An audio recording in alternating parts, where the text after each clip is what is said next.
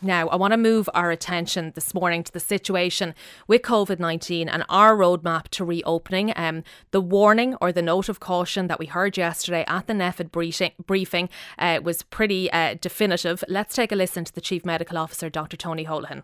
The vaccination programme is continuing at pace, and we're increasing the portion of people who are being vaccinated uh, on a daily basis. Uh, in broad terms, you could characterise it as the sky is in for the most part blue, but there is a black cloud on the horizon, which is the Indian variant. We are concerned genuinely about the reports we're seeing and the credibility we attach to them around the increased transmissibility associated with that particular variant. And we are also going to see data published today, and you, you may be aware of this. Uh, the Public Health England are going to publish data today, which is raising the possibility uh, of effectiveness of the vaccine, particularly after first dose, being reduced in preventing transmission. And we need to see and study that data a little bit more before we're able to fully understand its implications. But this is only underscoring our concern about this particular uh, variant, the most concerning one I think that we've had since we saw the original emergence of the B117 variant at around the turn of the year. Uh, and we'll have all that in mind as we come to consider when we meet as NPHET during the course of the next coming week uh, advice that we may provide to government around the next stage of easing of restrictions and so on. And that was the Chief Medical Officer, Dr. Tony Holohan, speaking at the NPHET briefing yesterday evening. Well, for more on the situation in the UK, I'm joined on the line now by Dr. Uh, Zubaida Haque, uh, who's a member of the UK's Independent Scientific Advisory Group for Emergencies, which is better known as Independent SAGE. But Zubaida, good morning to you. Thanks so much for being with us.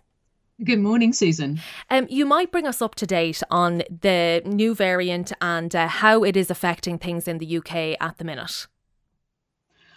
Well, the new variant, the B1617.2, so called Indian variant, is extremely concerning, Susan. We know that it's spreading extremely fast. It's rough, roughly doubling every week. And actually, in the last two weeks, um, it's been tripling to some extent. It's become established in a wide number of areas, you know, areas like, you know, Bolton, Blackburn with Darwen, Bedford, um, you know, Derbyshire, Cambridge. It, it's across the country, and I know, of course, that you now have cases in Ireland as well. Um, and within a month, I mean, within a month, it's gone to you know, it's gone into the thousands. We now have approximately three thousand confirmed cases, and, mm. and as I mentioned, those are just the ones we know about. But it is extremely worrying because, as your CMO has said it really is a black cloud in the horizon because there's so much that we don't yet know for sure about it. Yeah, um, it we ha- a lot of. Yeah, we have 72 cases uh, confirmed here in Ireland at the minute. But that new data from Public Health England, uh, Zubaida, um, on the variant, we heard uh, the CMO, Dr. Tony Holohan, mention it there. It, it, do we have more information on that in terms of its effectiveness with the vaccine, you know, the transmissibility levels? What's the latest on that? Well, this is a bit of a problem because at the moment, it does feel like the government are playing politics with the so called Indian variant rather than being open and transparent and truthful with the public about where we are. And we've seen a lot of those games, sort of political games and finger pointing and scapegoating this week by Matt Hancock, the health secretary. But but quite honestly, the reality is this, which is that we've got emerging data all the time but it's not conclusive data it's not incontrovertible data. But you know we don't know at the moment to what extent you know to how transmissible it is. The latest we heard that it's it's about 50% more transmissible than the b117 mm. so-called kent variant.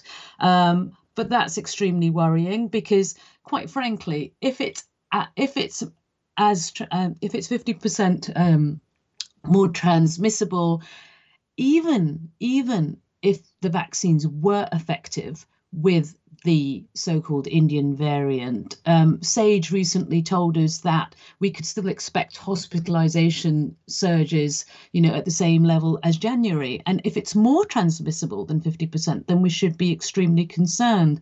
Now, as you may know, we've got a bit of a race here in England between the vaccination rollout and and the spread of of the so called Indian variant. But frankly, that's just not enough. You know, vaccination is going to take a while. The latest we heard from SAGE papers yesterday was that, um, you know, it is quite transmissible. We shouldn't wait for incontrovertible evidence because um, frankly, that might be too late. So we are in this race at the moment, but I think what really concerns us at on Independent Sage, Susan, is we're just not being precautionary enough. Mm. In fact, like, yeah, the, like I mean, the UK is in full reopen mode now. You know, pretty much. Um, people are moving yes. around. Obviously, there's a lot of um, you know, not social distancing. People are are kind of getting back to normal, and I think the view is because the vaccine is being rolled out that once that's there, um, I, I suppose it's putting all all our eggs into one basket. Yes, and of course there is some evidence now, as we've just heard from your CMO Tony Hall, that you know that there is some some evidence um, that it may escape um, some of the vaccines after one dose, in the sense that you know people who have been vaccinated after one dose may still transmit this particular variant. So it just seems so reckless, so foolish and dangerous for our governments to proceed with reopening on this scale. You know, why haven't one of the worst things you can do for this virus, for you know, for, for, for coronavirus generally, is to um, sort of have allow indoor mixing as though there are no constraints at all, because we know approximately 97% of transmission happens indoors. Now, we could have stopped at you know the stage two of the roadmap where people were allowed to mix outdoors but they were still encouraged to do social distancing still encouraged to wear their mask. I mean in england we've dispensed with masks in schools in secondary schools.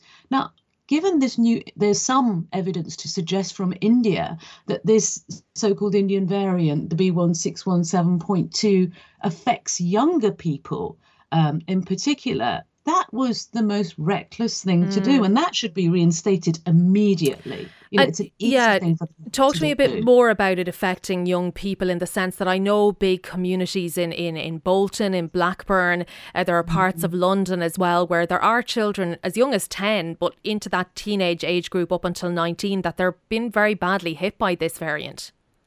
Yes, I mean there's so many school outbreaks. Once again, it feels like Public Health England aren't being totally open and transparent about those outbreaks, how many children are affected. Um, and it is widespread, as you say, it's widespread ac- across the country. Now, just to sort of reassure your listeners, at the moment, it doesn't appear as though you know it's it's it's causing severe disease among young people and we know young people are slightly more resilient but that's not the only concern with young people with young people we have to think about long covid mm. we know that 7 to 8% of primary um, children have long COVID, and actually it's it's much higher for secondary school children, age children. It's around approximately 12 to 15 percent, and we don't know what the implications of you know long COVID are for the long term. But on top of that, we have to remember schools are not in a vacuum. Children can bring the virus home, and in fact they do. You know, we've we've seen evidence from the Office of Office of National Statistics, which shows that children are the first source to bring home the virus, virus. significantly more likely to bring home the virus than adults. So we really need to act fast. Vaccination is not enough. It's we not need... the only answer. Can I ask you, as we mentioned there, there's 72 cases here in Ireland, and we did mm. have sort of that very much of a, a genuine concern being expressed last night at our, our latest NPHET briefing. But what could we learn from the situation in the UK, or what should we be taking from what's happened there for, you know, our journey over the next couple of weeks? We are due to reopen in a bigger fashion over the next sort of over June and July. But I guess we need to learn, I suppose, from your experience.